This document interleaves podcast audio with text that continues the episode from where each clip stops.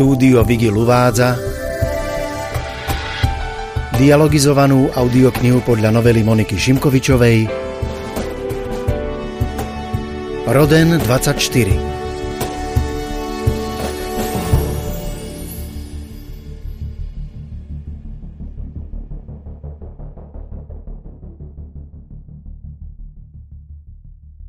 Už niekoľko dní som nevytiahla pety z domu.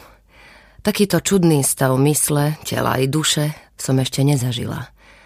S veľkou námahou som dopravila svoje telo na chodbu ku schránke s biofotonickým skenerom. Nechcela som už riskovať ďalšiu pokutu od zdravotnej únie a tak som nastavila dlaň z oči v oči pravde. Modrý lúč prenikol cez moju kožu a ja som vedela, že nikoho neoklamem. A tento prístroj už vôbec nie. Tušila som to. Za posledné obdobie len káva, med a cigarety. Informáciu som odoslala, skener som vypla a svoj pohľad som nasmerovala k oknu v kuchyni. Bolo zatiahnuté už asi dva týždne. Priblížila som sa k nemu a sprístupnila som svetlu svoj temný domov. Do očí mi udrel nový veľký billboard na budove oproti – bol na ňom slogan Poď von, doma to už poznáš. Po dlhej dobe som sa usmiela, lebo mi to pripadalo, ako keby to bola výzva určená priamo mne. Blížila sa jar. Vtáci si už začali nacvičovať svoj repertoár a tí zdatnejší už absolvovali svoje prvé vystúpenia.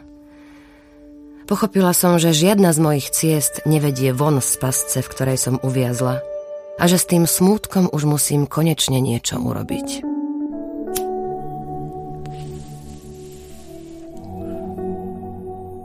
Sadla som si k počítaču s obrovským odhodlaním.